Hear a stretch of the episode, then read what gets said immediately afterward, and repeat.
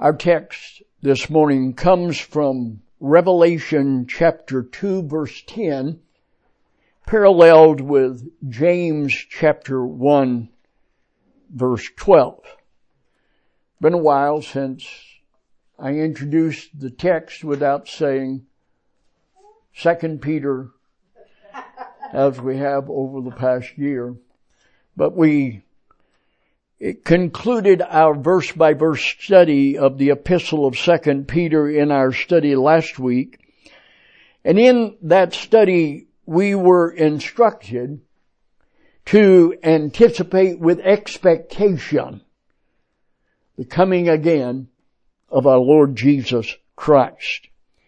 Along with that encouragement to anticipate with expectation His coming, we were admonished to grow in grace and in the knowledge of our Lord and Savior Jesus Christ. So, it's fitting then for us to look this morning at the doctrine that we have titled the faith rest technique. It's important to understand that process that God has provided for us, the mechanics of implementing His Word into our daily life in order for us to experience the peace that comes from God, that is the peace of God, and that is peace with God through our personal faith in our Lord and Savior Jesus Christ. We need that peace and we need the understanding of the basic doctrines that He has set forth for us in order that we might fulfill His plan, His design for each one of us. And Peter has stressed again and again and again the point that we are sojourners. We have seen that is defined as foreigners, not living in our own country, but living alongside the locals to do the business of our King. We have, as a result of receiving Christ as personal Savior, established a citizenship in the kingdom of God. And that citizenship is that which we look forward to and that Peter has encouraged us concerning. Yes, it's been a while, but it is coming. Until that time, we are to be active uh, as sojourners, foreigners living alongside the locals, living out that commission that God has given to each one of us. And with all that is taking place in these last days, it would be very easy for us to become frustrated or angry with our circumstances. I said it would be easy. I won't inventory just where you are in that process. But before we get into the basics related to Peter's admonition that we are going to build on over the next several weeks of growing in grace and uh, experiencing then that which God has provided for us in knowledge, it's fitting that we should look at this means of having peace in the midst of spiritual warfare. Of having peace in the midst of the turmoil that we find in uh, the workplace, that we find uh, in our communities, uh, and certainly on the national government level that we see today. There is a need to understand the means that God has provided whereby no matter what is going on around us and what we are experiencing in our own lives, we're able to know that God is not only able, but He has provided promises that will encourage us and strengthen us in our daily walk. So I want you to look with me this Sunday and next Sunday at the faith rest life. to become better equipped in order to live these last times and then properly be able to represent the King of Kings and the Lord of Lords in the time that He has allotted us as His sojourners, His administrators, His stewards, calling us uh, by a number of different titles indicating to us the various different roles. And then, uh, of course, in the New Testament being able to see how He has set forth for us that we are believer priests and we have a direct access to God and that He has gifted each one of us with unique abilities so that in our day by day living as a sojourner alongside the locals, we are able to represent our Lord and Savior Jesus Christ. Two passages of scripture that I set forth for us as text this morning. Revelation chapter 2 verse 10 says, Be thou faithful unto death, and I will give thee a crown of life. This statement was made to the church at Smyrna in the book of Revelation, which we have previously identified, that is the period of the church under persecution. You may recall the word Smyrna is the name of the city that this letter is addressed to, but it identifies a resin that was placed into vats and crushed to extract the oil out of that, a very costly fragrance that was called myrrh. It typifies the period of time in which the church was persecuted under the heel of the Roman government. But though that message is written to them, with each of the letters to the seven churches, and each of those churches identifying a particular period of time from the day of Pentecost in 30 AD, the establishment of the church ministry until the rapture of the church, that this church at Smyrna represents then that period of persecution. And yet in all the letters, we are told to hear what the Spirit says to those churches.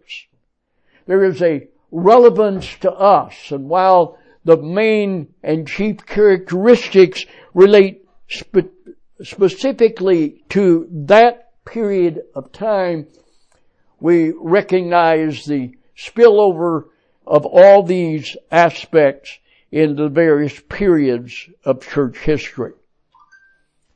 So this message is pertinent to us. We are to hear what the Spirit says to the church. The key word in this statement is the word faithful. It's translated from the Greek word pistos, which is a predicate adjective that identifies one that is characterized as maintaining his or her dependency upon something.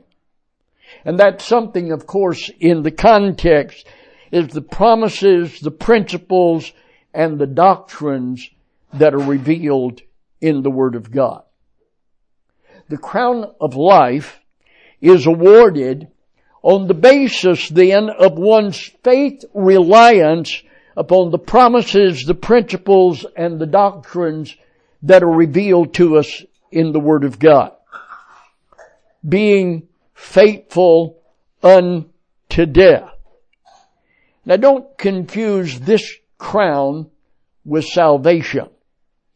Salvation carries with it a crown that's identified in scripture, but when that word crown is found in our English New Testament, it's translated from the word diadema and that identifies the authority and position of ruling.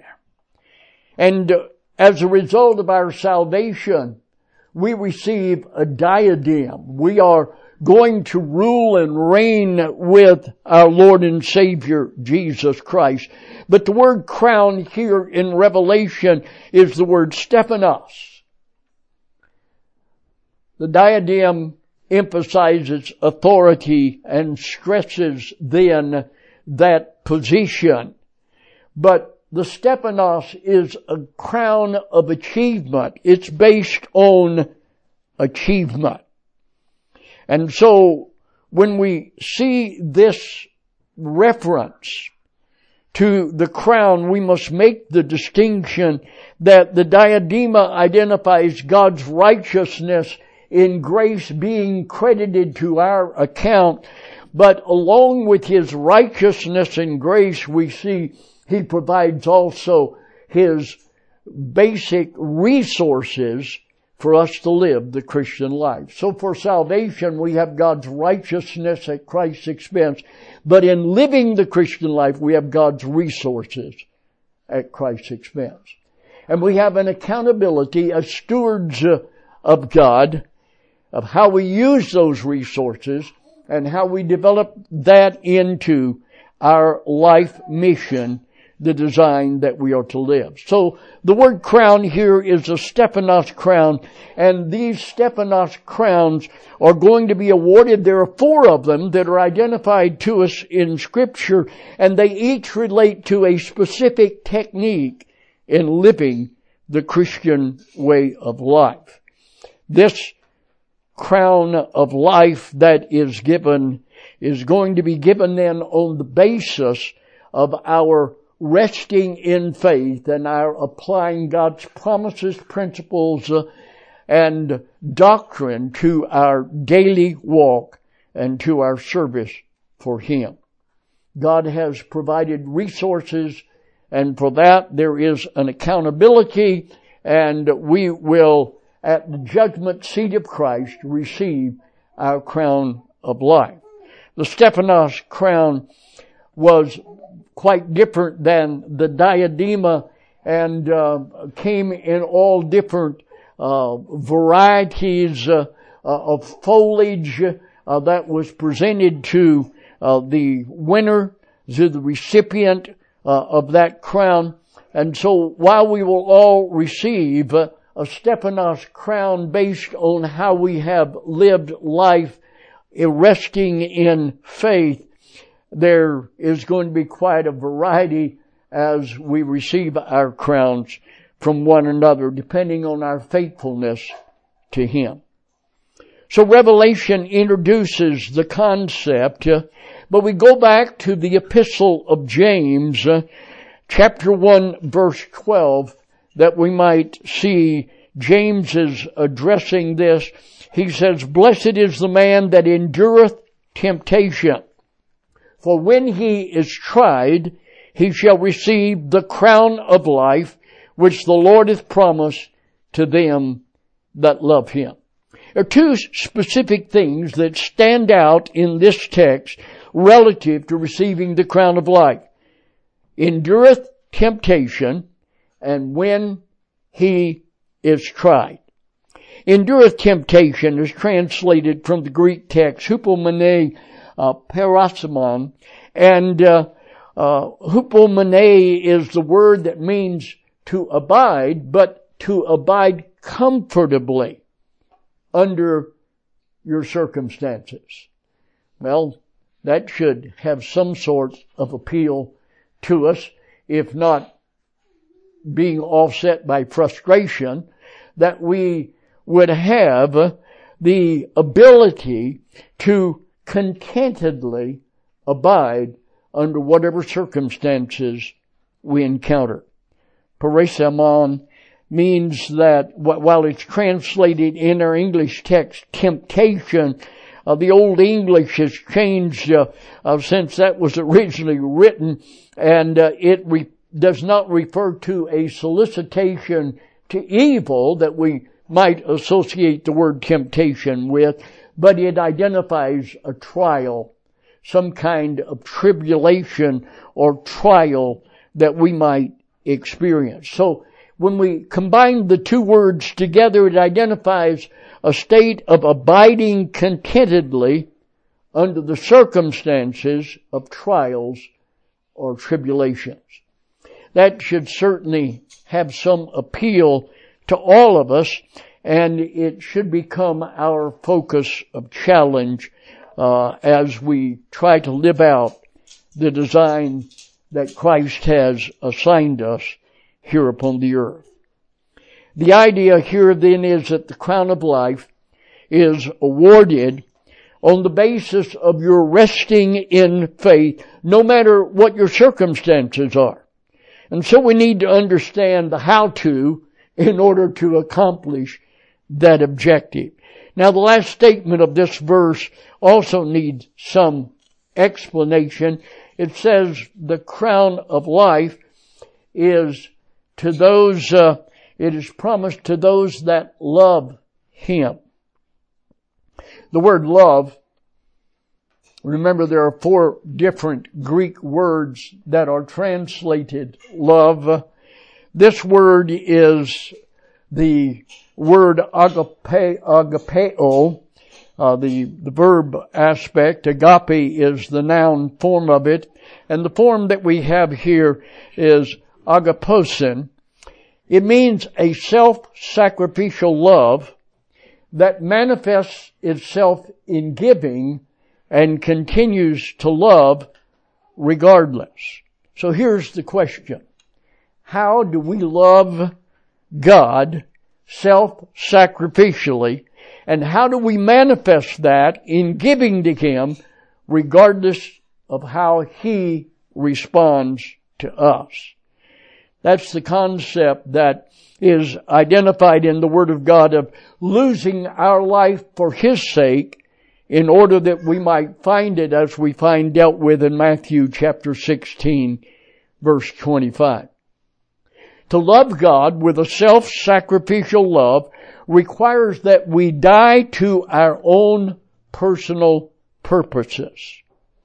That we die to our own objectives that we die to our own, I hate to say this, but that we die to our own preferred circumstances and that we accept that which He has provided and uh, which He allows in our lives. Now I would suggest to you that that ability, in the light of the statement of our ability to live the faith rest life, is directly dependent upon our self-sacrificial acceptance of what God allows our circumstances and situations to be.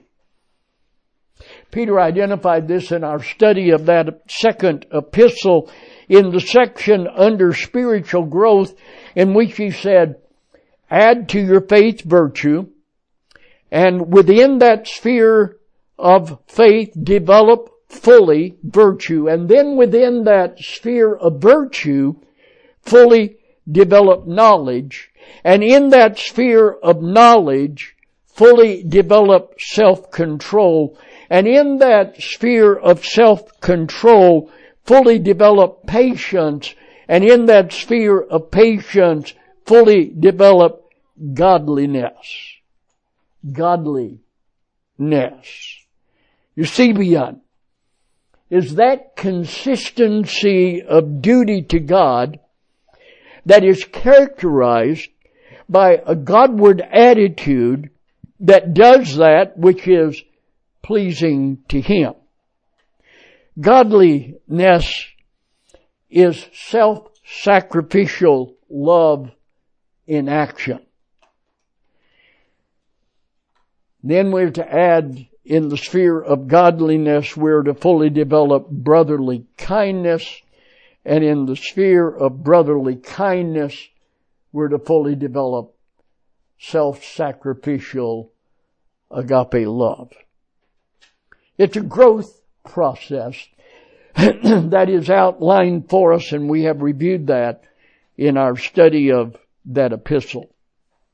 When we give up the pursuit of trying to control our circumstances by in everything giving thanks to Him, we are able to understand that all of the circumstances that we encounter are in accordance with the will of God.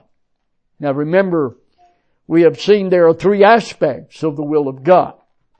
God has a directive will, He has a permissive will, and He has an overruling will. We would do well if we didn't have that permissive will. But because He created us in His image, He gave us the freedom of choice. And uh, what we must do then is know what His directive will is, and then we can operate on that basis. Loving God is the accepting of His control or a willingness to allow the circumstances that we encounter to not offset us from our peace and our happiness, but to walk in that realm of faith, resting on the reality that He is causing all these things to work together for our good. so I want this morning to review the brief aspects of this that we might be able to implement it more practically into our daily life. The term, the faith rest life, is deceptive of a, or descriptive rather of a life that is lived by the believer and in that life he or she becomes dependent upon this process or technique of resting in faith. Now, this life is developing. And we must recognize that none of us have fully arrived at the application of this principle and the, this technique, but we need to be daily working on it and moving, excuse me, in that direction. Worry, anxiety, frustration, anger, all of those are sin. Worry, anxiety, frustration, anger, and fear are in fact sins. Yet all of us, to varying degrees, struggle with aspects of these in our daily walk. They are sin because they are the manifestation of a lack of faith. Worry, anxiety, frustration, anger, and fear are all a lack of faith. They're responses that may be natural to us, and they are evidences of our either not believing that God is able to take care of the situation, or believing that what God is allowing is not the best action for our experience. And then there's that attitude that, well, I know He's going to work it together for my good, but I don't like the way He's doing it. Now we kind of hesitate to say that audibly, but we say it in the daily practice of our life when the frustration and the anger and the worry develop. So the believer needs to learn how to rest in faith. How to experience the full joy and peace that God has divinely designed for us in our life. It's the development of the faith rest technique that will provide us with the peace that passes all human understanding. Let's look at the issue then. Stress is the evidence of a lack of faith, a lack of the faith rest life. Now the dictionaries define stress as follows. As a noun, the action or the effect of force exerted within or upon. As a noun, the force brought to bear on something to bring out what is important.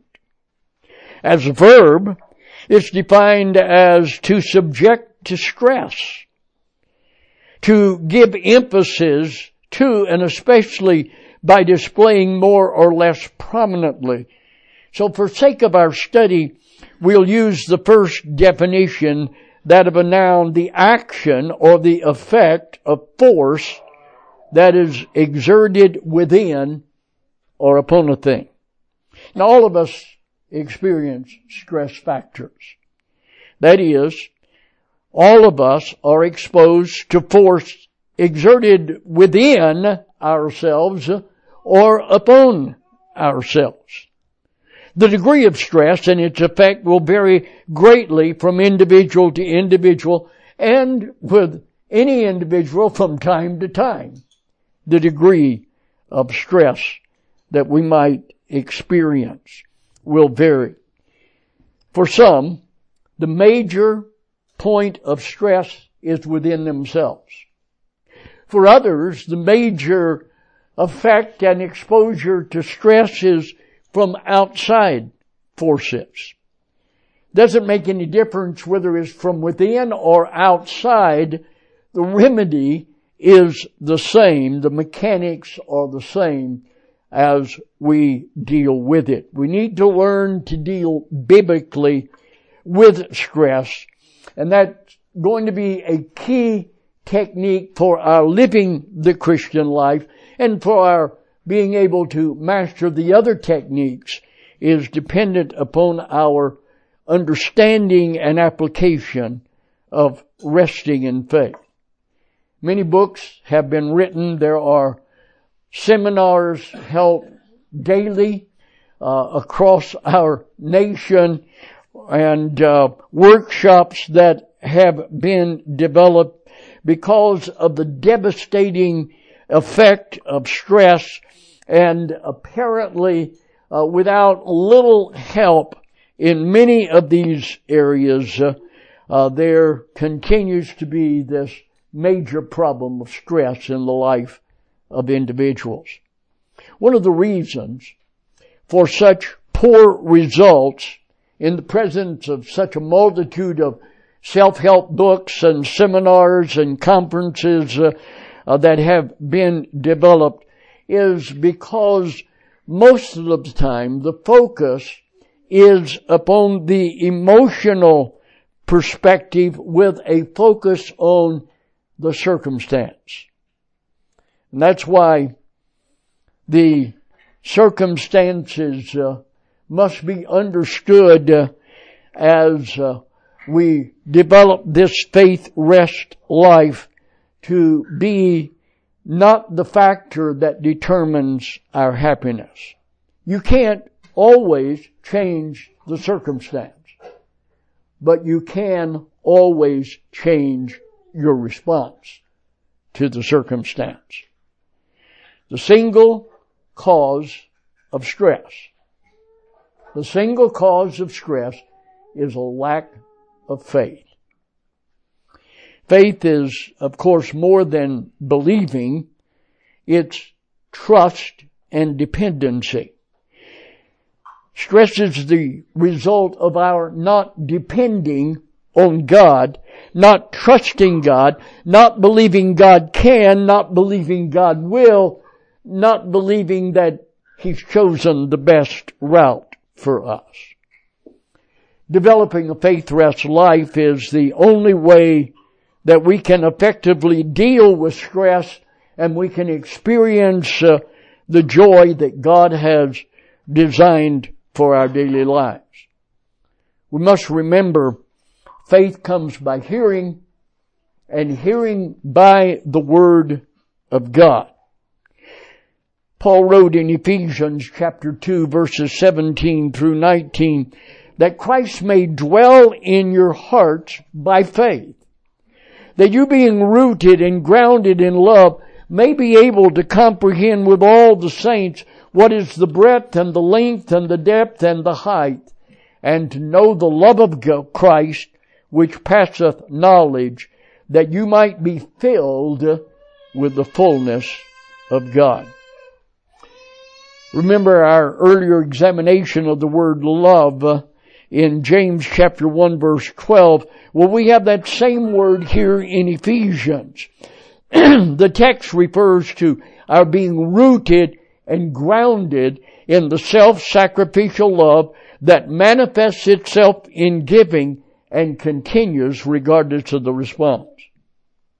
The basis for our stability is that we have sacrificed our will for God's will. And so we stop disagreeing with the way God's dealing with the circumstances in our life. God has provided the means whereby we can experience security and stability no matter what the circumstance may claim. However, the ability to trust God comes from our understanding the promises, the principles, and the doctrines of the Word of God as it is communicated to us in an understandable manner. Hebrews chapter 4 verse 2 says, For unto us was the gospel preached as well as unto them. Speaking of those Jews that did not enter into the promised land because of their lack of faith. But the word preached did not profit them. Notice, not being mixed with faith in them that heard it. In this passage, the writer of the book of Hebrews uses two participles, heard and mixed. Now Greek participle identifies, always identifies a principle although the children of Israel made it a principle, they made it a matter of principle to hear God, they refused to make it a matter of principle to mix what God said with faith and depend upon it. The issue is not the mere exposure then to the promises, the principles, and the doctrines of the Bible, but to our placing our dependency and our trust on those promises and principles and doctrines. In order for us to develop the faith rest technique, we must learn the promises and the principles and the doctrines of the Word of God. But in addition to that learning, we must mix that knowledge with faith. We must apply it to our circumstance and our situation. When you're resting in faith, you'll find worry and frustration are gone. A crown of life is going to be awarded at the judgment seat of Christ and it will be based on your development of this technique while you have lived here upon the earth. The real value of the crown though is not to receive that at that awards banquet in the sky, but the real reward is in your day to day peace. The absence of frustration and of anger and of worry. Now we have to be aware of the distinction between human viewpoint and divine viewpoint viewing our circumstances and situations from a human perspective will bring worry, anxiety, frustration, and anger. But viewing it from God's point of view will bring peace, joy, and we'll experience growth in the midst of it. Isaiah chapter 55 verses 8 and 9 identifies this. God said, For my thoughts are not your thoughts, Neither are your ways my ways, saith the Lord. For as the heavens are higher than the earth, so are my ways higher than your ways, and my thoughts than your thoughts. We have to understand the distinction between human viewpoint, viewing those circumstances and situations from the human perspective, and the divine viewpoint, wherein we view our circumstances and our situations from God's perspective. We began at birth being programmed with human viewpoint. At birth, we are programmed with that. And so as a result, there must be a reprogramming of our minds.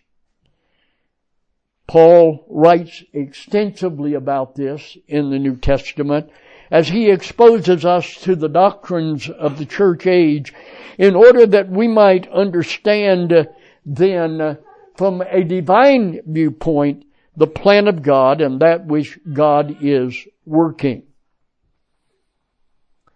I've introduced this subject to us because it's the core of our being able to live the faith rest life. The Bible says, as a man thinketh in his heart, so is he. And our focus today then is to establish the basic mechanics and then next week, Lord willing, he tarry, we will examine the specifics of replacing our human viewpoint with divine viewpoint. We have to change the way we think. There are three essentials for converting uh, God's Word into personal behavior. Understanding, acceptance, and application. Understanding, acceptance, and application. I suppose the faith rest life can best be described as peace and contentment as a result of understanding, accepting, applying the promises, the principles, and the doctrines of God's Word to every circumstance or situation that we encounter. The ability to develop the faith rest life is then dependent upon our understanding and our acceptance and then the application of God's Word. And so the how to of acquiring this lifestyle is getting understanding, our personal acceptance, and our personal application. That will result then in the believer being able to rest in faith and to receive the crown of life at the judgment seat but most of all to experience the peace of God as we live day by day and the satisfaction in our spiritual walk. So look with me at the how to.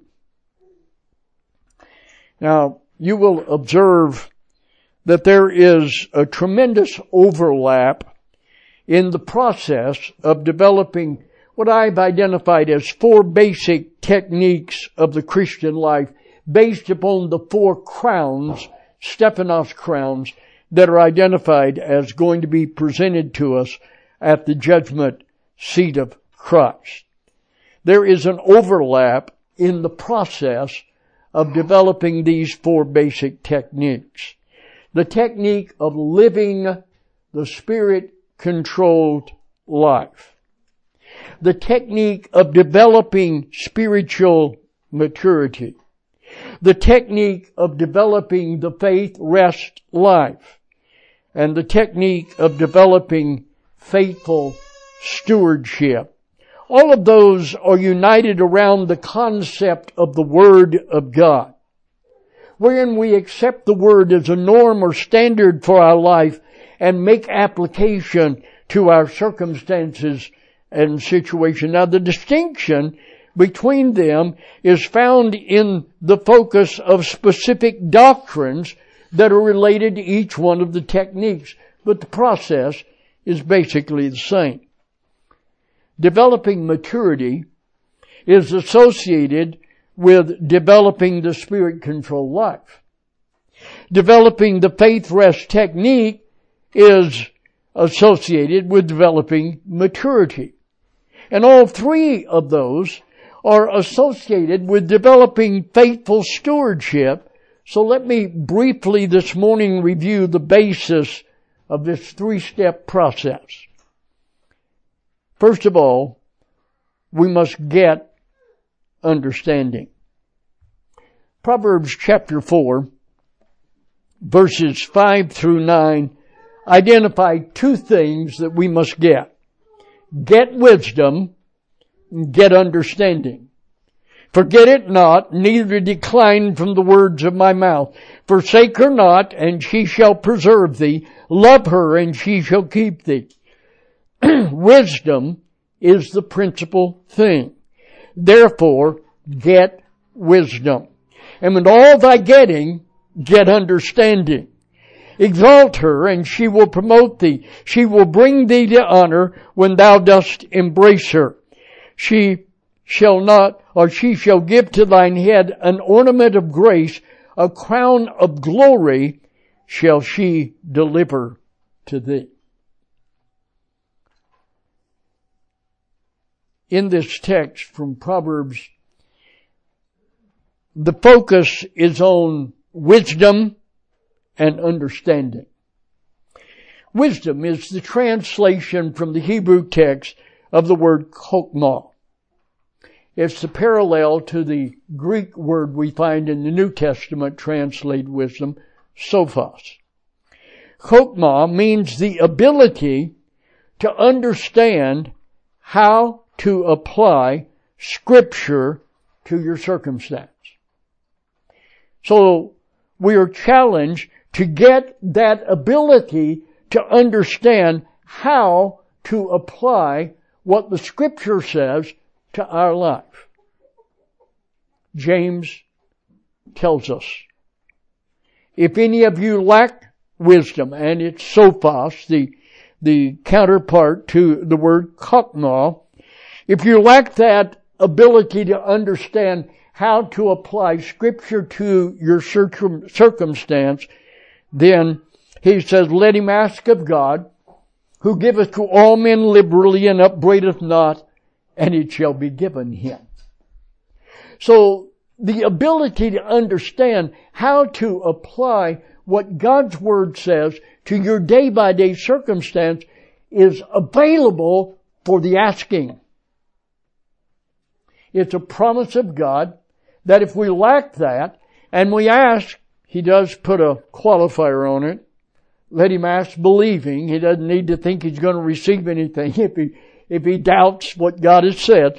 But you can have that knowledge of how to apply the scripture to your life for the asking. Now, he says, get understanding as well. The ability to understand how to apply it. We have frequently identified this process as occurring where information is taken in the left frontal lobe.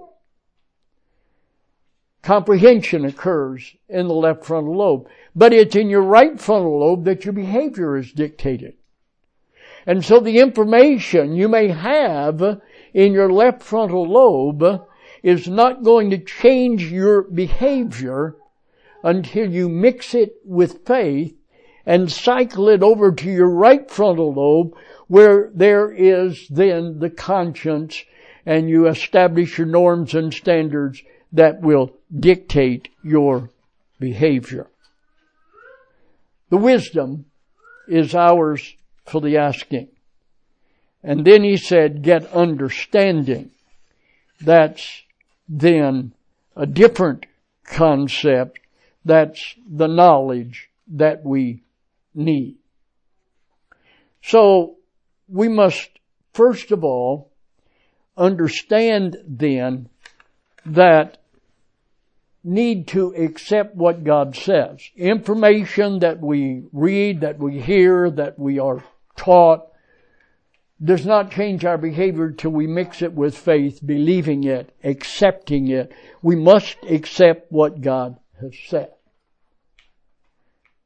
In our daily practice, we may recognize that I know God has promised that He's working this situation for my good.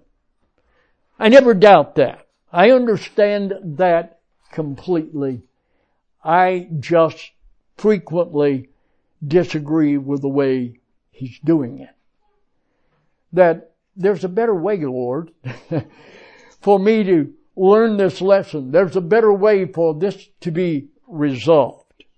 Our lack of faith in God's promise and God's provision isn't limited just to His ability, but we all too frequently, by our response, deny that we really believe He has our best interest at heart and what He is doing and of what He is allowing is going to have the greatest blessing that would be available to us in it.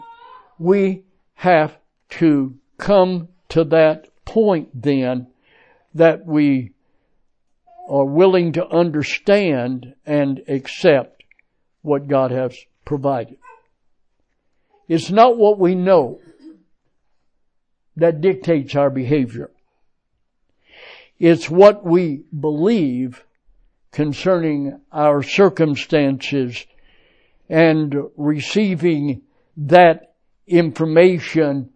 We may be able to quote the passage and quote Romans 8:28 uh, back and forth.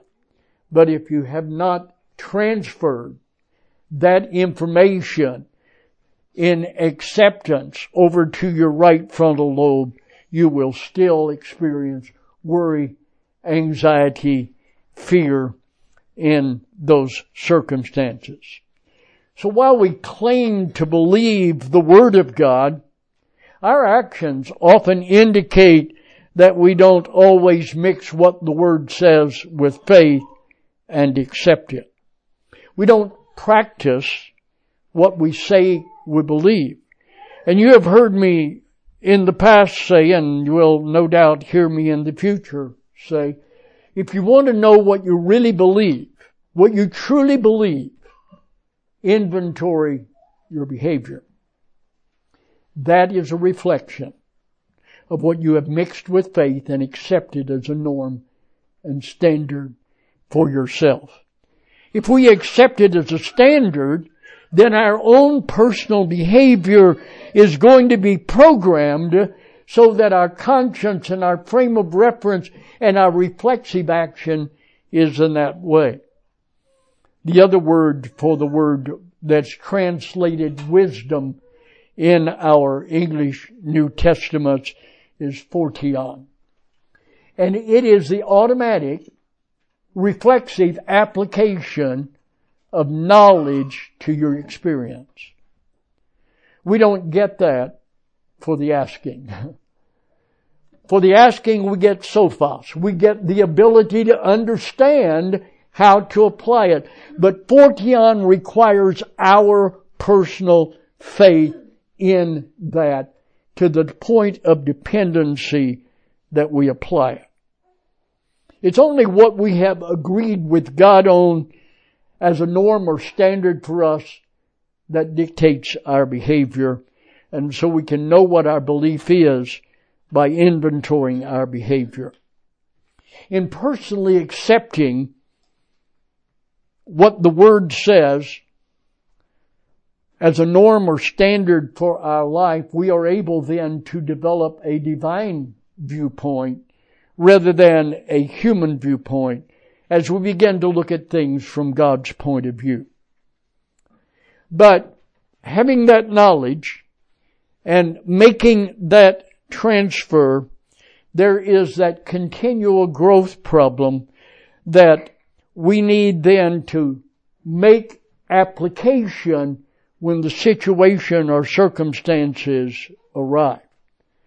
While we can't control, I said, our circumstances, we can and must control our response. Our response will only be that which we have mixed with faith, believing and accepting as a norm or standard for ourselves.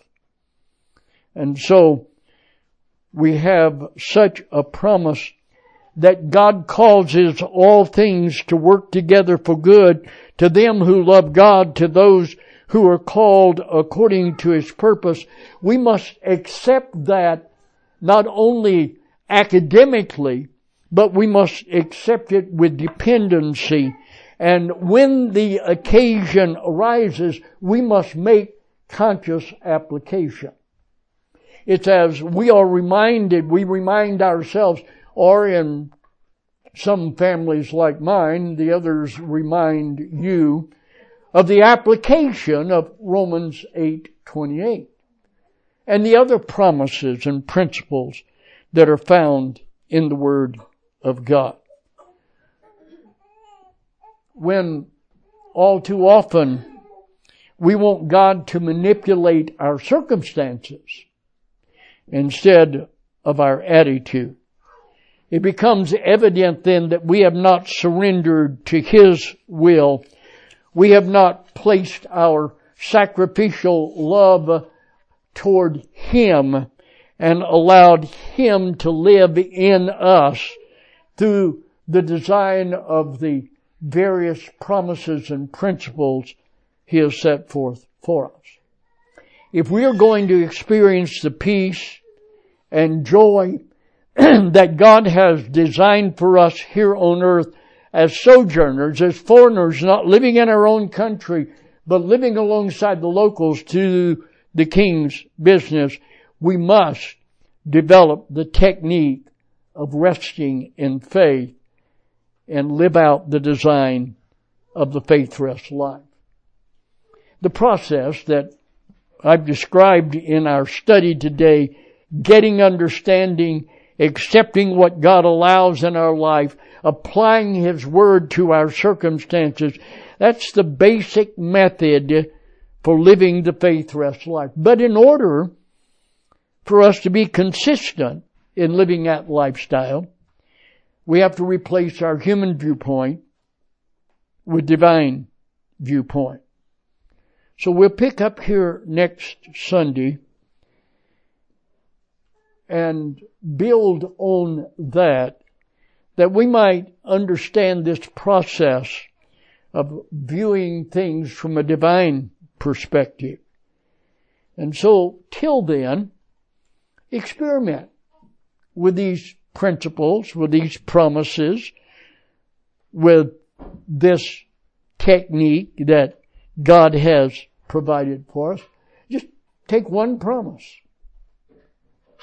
Take Romans 8:28 this week and see how it works out in your life. There's not a circumstance, there's not a situation that you're going to encounter the Romans 8:28 will not relate to. You'll be able to inventory where you are in your walk. Sometimes it's a bit uncomfortable. Perhaps that will motivate us then and direct us to not changing just what we think, but changing what we believe as we find it in the Word of God. Remember, faith comes by hearing and hearing by the Word of God. And as we learn the Word of God, we have to accept it in order for it to be transferred to our right frontal lobe and dictate behavior that will manifest peace and joy in our lives. But of course it all begins at salvation. The Bible says, for all have sinned and come short of the glory of God. And the wages of sin is death, but the gift of God is eternal life through Jesus Christ our Lord. The Bible says, with the heart, man believes unto righteousness, but with the mouth, confession is made unto salvation. For whosoever shall call upon the name of the Lord shall be saved.